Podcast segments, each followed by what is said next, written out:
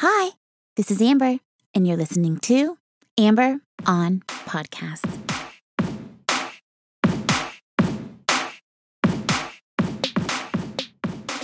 Hi, hi, hi. Hello, and welcome to episode number 211 of Amber on Podcasts. I am your host, Amber Camille Ligon, and this podcast is all about doing more good for you and more good for more people. Thank you so much for joining me.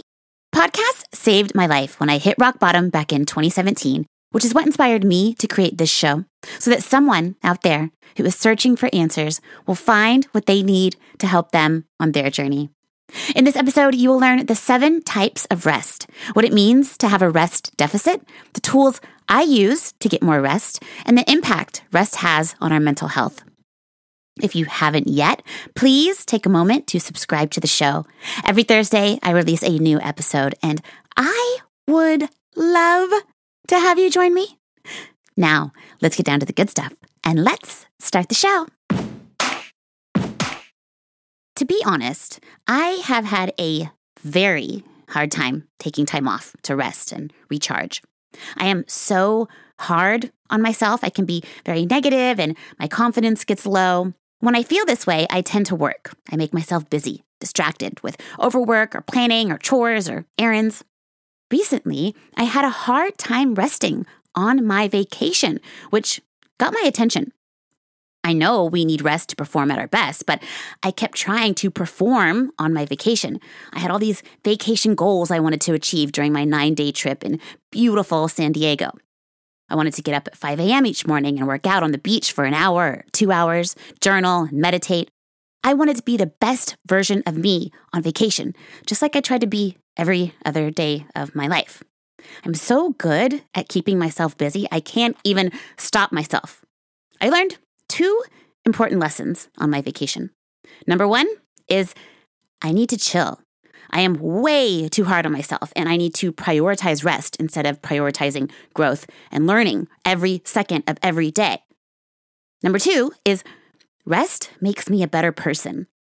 I had no idea how much of a wreck I was before, how burned out I was. I was running, but I was running on fumes and not able to be fully present in any area of my life work, friendships, health, self care.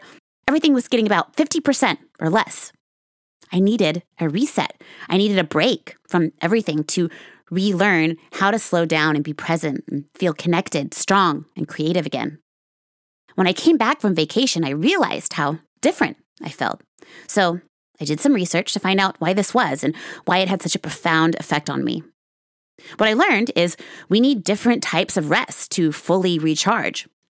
In her TED Talk, Dr. Saundra Dalton Smith explains the seven types of rest and what it means to have a rest deficit.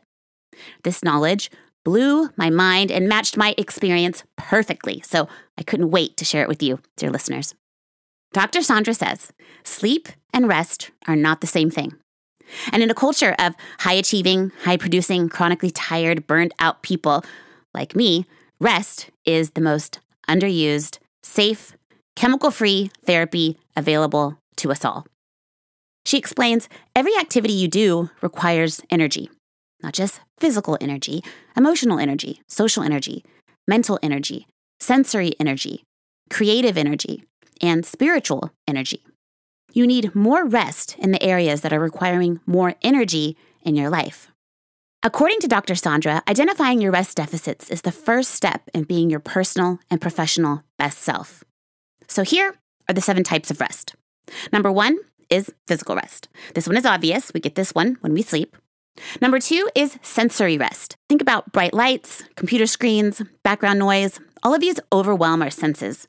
To get sensory rest, close your eyes for a few minutes during the day, unplug at the end of each day, turn off the music or the radio, and just sit in silence. Number three is creative rest which allows us to reawaken the childlike awe and wonder in us and take in the beauty of nature and life and the arts. When you get creative rest, you can do things like transform your space with images of places you love and art that inspires you, something I'm excited to start working on myself. Number four is emotional rest, which is great for people pleasers and people who have trouble saying no. Dr. Saundra says lean into the uncertainty of authenticity. When someone asks, How are you? answer them authentically and be real instead of saying what you think people want to hear. Number five is social rest. Dr. Saundra says social rest and emotional rest usually coexist. And we need social rest when we fail to differentiate the relationships that revive us versus those that exhaust us. Because of our mirror neurons, if you surround yourself with negative, depressed people, you will feel more negative and depressed. Dr. Saundra says eliminate these relationships and make positive relationships a priority. Social rest means surrounding yourself with people who inspire you and have a positive impact. Those who make you feel recharged after your interaction, people you want to be like. Also, prioritize face to face relationships over virtual ones. It's our face to face relationships that have the most impact and recharge us the most. Number six is mental rest, which means scheduling breaks throughout the day to calm your mind, literally giving your mind a break from thinking, ruminating, problem solving. And number seven is spiritual rest. Dr. Saundra says spiritual rest is when we connect beyond the mental and physical and engage in something greater than ourselves. When you have a deep sense of belonging, love, acceptance, and purpose in your daily routine. This happens through community, prayer, and introspection. Now, to recap, the seven types of rest we need are physical, sensory, creative, emotional, social, mental, and spiritual. Now, if you're looking for some ideas and you aren't already vacationing in beautiful San Diego, here are the tools I use and the type of rest I get. Number one is meditation. I do anything from two minutes or 15 minutes max. Usually it's five to 10 minutes of guided meditation, which gives me mental, creative, and spiritual rest. Number two is waking up early. Getting up at 5 a.m. gives me more rest, which seems counterintuitive, but for me, this is spiritual rest. I work out, I meditate, I read, I connect with myself. Number three is setting boundaries. I end work at a specific time each day. I have an alarm that goes off that reminds me it's time to stop. I love this, and it makes me feel like a kid when the bells would go off in school. Having this boundary gives me more mental, physical, and emotional rest. I'm a little obsessed about boundary setting right now, so I also spend time asking my friends and family how they set boundaries, which gives me emotional and social rest because I'm connecting and learning from the people I love and admire. Number four is I limit phone time in the mornings and before bed, which gives me sensory rest. I try not to use my phone for the first hour when I wake up or the last hour before I go to bed. I don't always do it, but I try to. An important thing to remember is rest helps improve our mental health across the board. Hailey Hardcastle, a mental health advocate for kids in Oregon, prioritized mental health in schools by passing House Bill 2191 in 2019, which allows students to take mental health days off of school the same way they take physical health days. They keep track of how many mental health days a student takes so they can support them if they notice they are taking more mental health days or suggest them if they aren't taking enough. They can catch students struggling before it's too late. Unfortunately, the teen suicide rate is very high in Oregon, so this helps save lives. There is such a need in our society to recognize rest and its importance to our mental health. It's okay to take a break. This is the hardest thing for me to grasp because I am ambitious and driven. But what I've learned is I need the rest in order to be the person I want to be short term and long term. So I'm planning another trip, and I plan to make rest and resets part of my lifestyle. And I hope you will too, because you deserve it.